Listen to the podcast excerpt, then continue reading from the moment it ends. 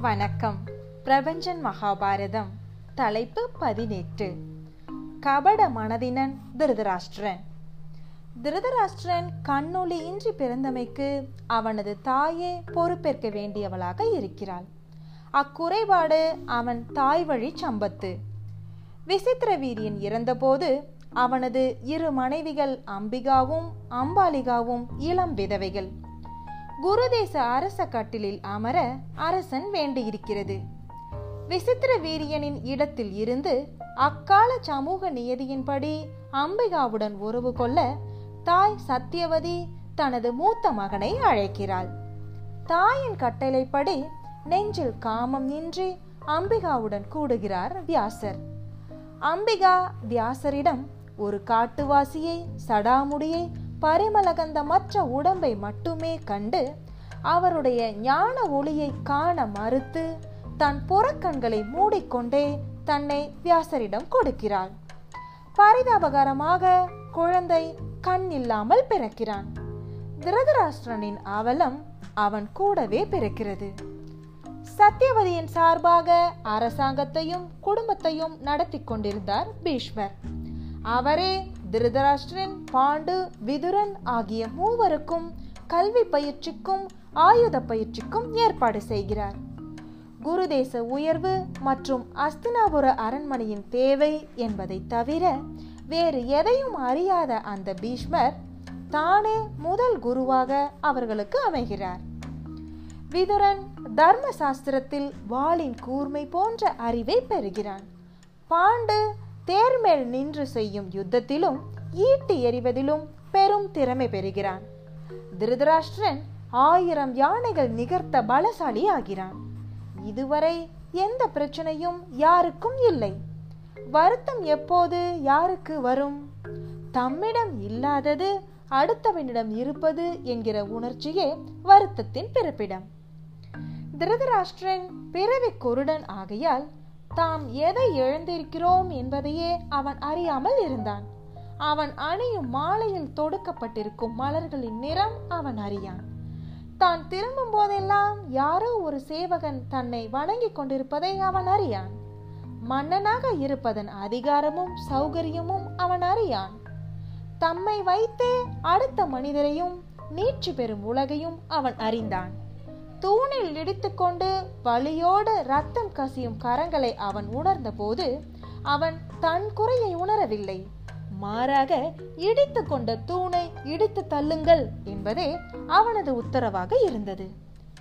அஸ்தினாபுரத்தின் மன்னனாக தான் அன்றி தன் தம்பிக்கு முடிசூட்ட தாத்தா பீஷ்மரால் முடிவு செய்யப்பட்ட போதுதான் தன்னிடம் உள்ளது என்ன இல்லாதது என்ன என்பதையே அவன் உணர்ந்தான். அந்த கணம் வரை மூத்த இளவரசருக்கு வணக்கம் என்று அவன் தம்பியர்களோடு இருக்கும்போது சொன்னவர்கள் இப்போதெல்லாம் மன்னர் பாண்டவுக்கு வந்தனம் என்று சொன்னபோது தான் ஆட்டத்தில் இல்லை என்பதை அவன் உணர்ந்தான். விளையாட்டு திடலிலேயே தனக்கு இடம் இல்லை என்பதை அவன் உணர்ந்த நேர் உணர நேர்ந்த அந்த கணம் அவன் மனம் எரிய தொடங்கியது. புற்று இடிக்கப்பட்ட போது பாம்புகள் வெளிவருகின்றன. அவன் ஆத்மாவுக்குள் அவன் உண்ட உணவை ரகசியமாக உண்டு வளர்ந்திருந்த பொறாமை ஒரு அரும்பாக வெளிப்பட்டது. தாம் ஒதுக்கப்படுகிறோம் என்ற எண்ணம் அவனிடம் சினத்தை ஏற்படுத்தியது. சினம் சேர்ந்தாரை கொள்வதல்லவா? மொன்னை கோபம் அவனுக்குள் தாழ்வு மனப்பான்மையை தோற்றுவித்து விட்டது. அரும்புகள் மழைத்துளிகளை உண்டு மலர வேண்டியது உலக இயல்புதானே? அகல் மேலும் வெளிச்சம் தர ஏதோ ஒரு விரல் திரியை தூண்ட வேண்டும். அந்த விரல் சகுனியாக தயார் நிலையில் இருந்தான். அவன் தன் பத்து விரல்களாலும் அந்த ஒற்றை திரியை தூண்டுகிறான். திருதராஷ்டிரன் அவனுடைய தாய் தந்தையருக்கு அடுத்து சகுனியின் துணையை சார்ந்தான்.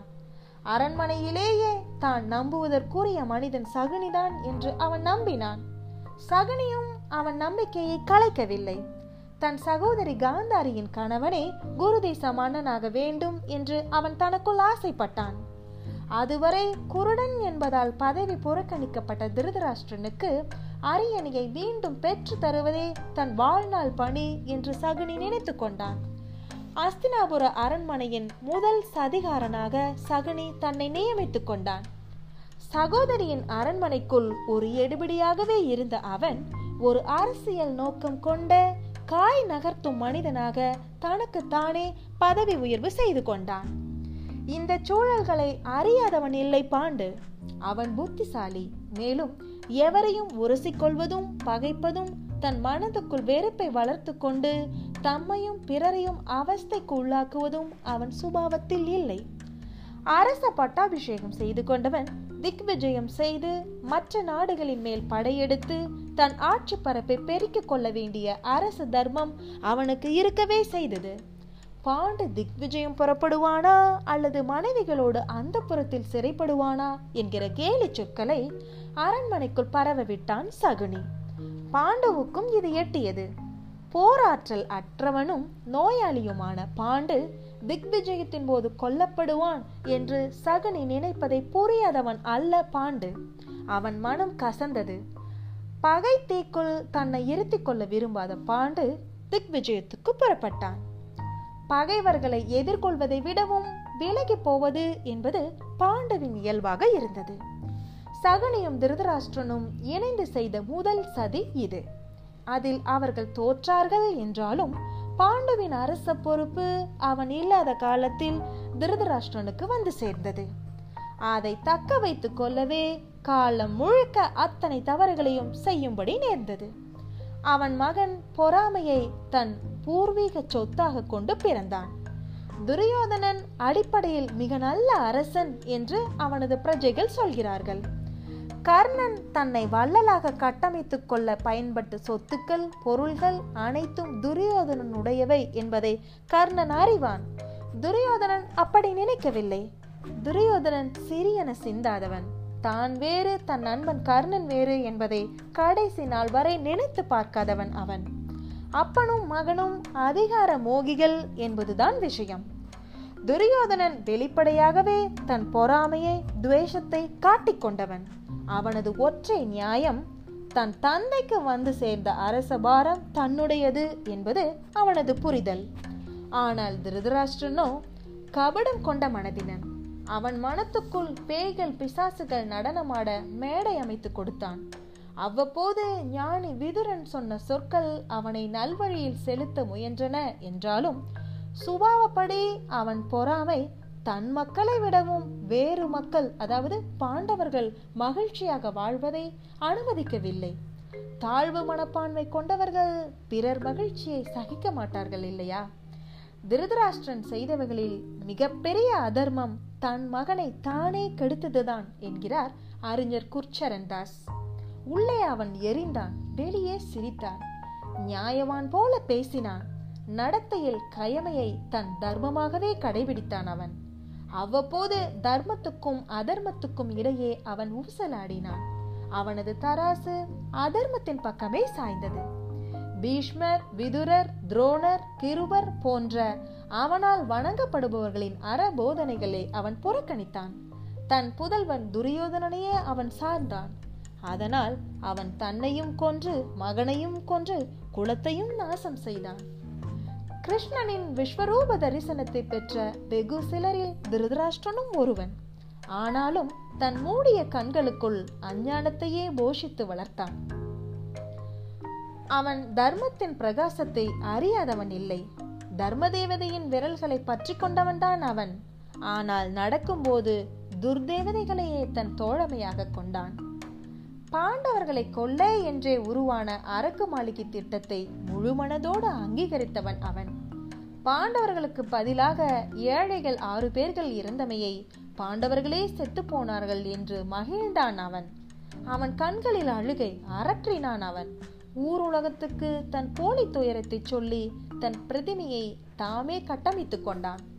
தன் மகன் துரியோதனன் மேல் அப்பன் வைத்த கண்மூடித்தனமான பாசம் மகளுக்கு கல்லறை கட்டி கொண்டிருப்பதை பரிதாபத்திற்குரிய அவன் கடைசி வரை புரிந்து கொள்ளவே இல்லை. அறத்தின் வடிவமான விதுரன் அவனது வலது கையாக அமைச்சனாக சகோதரனாக அருகிலேயே இருந்தான். விதுரனை திருதராஷ்டிரன் தன் கண்களை மறைக்கும் துரும்பாகவே நினைத்தான். தவிர்க்க முடியாத உடம்பின் தோளாக நினைக்கப்பட வேண்டிய சகோதரனை மனத்துக்குள் தன் அடிமையாகவே நினைத்தான் திருதராஷ்டிரன். யாரையும் நம்பாத தாழ்வு மனப்பான்மை கொண்டவர்கள் உலகமே தன் கால்களின் கீழே பள்ளம் வெட்டி கொண்டு திரிகிறது என்றே கருதுவார்கள். திருதராஷ்டிரன் ஒரே ஒருவனைத்தான் நம்பினான். சூதனான சஞ்சயன் என்கிற சத்தியவான் சொற்களையே அவன் நம்பினான். தன் உயிருள்ள வரை தாமே ஆட்சி செய்வது என்றும் தனக்கு பிறகு தன் மகன் துரியோதனனுக்கு உலகம் உரிமையாக வேண்டும் என்று அவன் தன் செயல்பாடுகளை வகுத்தான். மாய சூதாட்ட அழைப்பை எடுத்துச் சொல்ல விதுரனை பாண்டவர்களிடம் அனுப்பினான் என்பதில் அவனது அரசியல் சூழ்ச்சி அறிவு தெரிகிறது.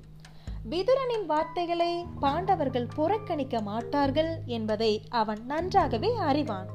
உண்மையில் தருமனும் இந்த அழைப்பு அபாயகரமானது என்பதை அறிந்தவன்தான். இயல்பாகவே சூதாட்டத்தில் விருப்பமுடையவன் அவன். மேலும் சத்திரியர்கள் போருக்கோ ஆட்டத்துக்கோ அழைப்பு விடுக்கப்படுகையில் அதை புறக்கணிப்பது இழுக்கு என்கிற அக்கால தர்மமும் அவனை சூதுக்கு இழுத்தது. சூதாட்டம் தொடங்கி தருமன் அனைத்தையும் இழந்து கொண்டிருக்கும் போது திருதராஷ்டிரன் என் மகன் ஜெயித்தானா என்று கேட்டு கேட்டு பூரித்தான். திருதராஷ்டிரன் மனத்தில் முழு அழுக்கும் வெளிப்பட்ட இடம் இது. அப்புறம் தான் செய்த அதிகபட்ச பாவத்துக்கு பயந்து போனான். திரௌபதிக்கு வரம் அளிக்க முன் வருகிறான் எல்லாம் முடிந்த பிறகு உயிரே போன பிறகு மருந்து தடவ வருகிறான் அவன். திரௌபதியின் ஆடை அபகரிப்பை அவன் தடுத்திருக்க முடியும். அப்போது அதிகாரத்தில் இருந்த பீஷ்மராலும் முடியும். மற்ற பெரியோர்களாலும் முடியும். பெரியோர்கள் கடுமையாக தங்கள் எதிர்ப்பை தெரிவிக்காத காரணத்தாலேயே திருதராஷ்டிரனும் இக்கொடும் செயலை அவன் அனுமதித்தது மட்டுமல்லாமல் மகிழ்ச்சியும் அடைகிறான் என்பது அவனது மனோபாவத்தின் வண்ணத்தை நமக்கு காட்டுகிறது. இந்த மனித குரூரம் பற்றி வியாசர் என்ன சொல்கிறார்? நமக்கு அது தருகிற அதிர்வு அவருக்கு இல்லை. அவர் மனித உன்னதங்கள் அனைத்தையும் பார்த்துவிட்டு அதன் இன்னொரு முகமான இழிவுகளையும் பார்த்துவிட்டு நமக்கு அதை மடைமாற்றம் செய்கிறார். இத்தகைய மனிதர்களை இத்தகைய மனிதத்தை புரிந்து கொள்ளுங்கள் என்று மட்டும் நமக்கு சொல்லுகிறார். மனிதத்தின் முழு பிரபஞ்சத்தையும் நமக்கு அனுபவமாக்குவதுதான் அந்த படைப்பாளியின் பணி. அவர் யாருக்கும் அழவும் இல்லை யாருக்கும் மகிழவும் இல்லை. ஆனால் திருதராஷ்டிரன் அழுகிறான். தன் ஆறுயிர் மகன் ஒரு செத்த நாயைப் போல மண்ணில் புரண்டு கிடப்பதை உணர்ந்து அலறுகிறான். மார்பில் அரைந்து கொண்டு துடிக்கிறான். உன்னை நான் அல்லவா கொன்றேன் மகனே என்று இதயம் பிளந்து போகிறான். காலம் முடிந்து விட்டது காலை நேரத்து ராகத்தை இரவில் இசைக்கிறான் தந்தை. பேராசை என்ற துர்தேவதைக்கு தன் மகனை பழி கொடுத்துவிட்டு அவன் பிணத்தை பார்த்து அழுகிறான். திருதராஷ்டிரன் மேல் நமக்கு கோபம் இல்லை பரிதாபமாக இருக்கிறது. மகனை கொன்ற தந்தை அவன். உலகத்திலேயே பெற்ற பிள்ளைகளை தன் கண்முன் இழக்கிற தந்தையின் சோகம் இணை சொல்ல முடியாதது. அவனுக்கு அவன் கனவு கண்ட ராஜ்யம் இல்லை செல்வம் இல்லை பிள்ளைகளும் இல்லை. அவன் இறந்தால் துக்கப்பட யாரும் இல்லை. உண்மையில் அவன்தான் இப்போது அனாதை. தருமனின் பராமரிப்பில் திருதராஷ்டிரன் மரியாதையாகவே நடத்தப்படுகிறான். ஆனால் சூதாட்ட சபையில் திருதராஷ்டிரன் சிரித்த சிரிப்பை மறந்துவிடவில்லை பீமன். பீமன் அவனை குத்தி காட்டுகிறான் அவமானப்படுத்துகிறான். ஆகவே திருதராஷ்டிரன் வனவாசம் புறப்படுகிறான். காட்டில் தீக்குள் சிக்கி செத்து போகிறான். நூறு பிள்ளைகளையும் ஒரு பெண்ணையும் அது போதாதென்று வைசிய பெண்ணின் மூலம் பெற்ற யுயுட்சுயையும் வாரிசுகளாக கொண்ட அந்த மாபெரும் மன்னன் காட்டு விலங்குகளைப் போல அடையாளமற்று செத்து போகிறான். காட்டுக்கு வெளியே ஓடும் நதி தன் போக்கில் ஓடிக்கொண்டிருக்கிறது. நதிக்கு திருதராஷ்டிரன் ஒரு பொருட்டே இல்லை. இத்துடன் தலைப்பு பதினெட்டு நிறைவு பெறுகிறது. நன்றி.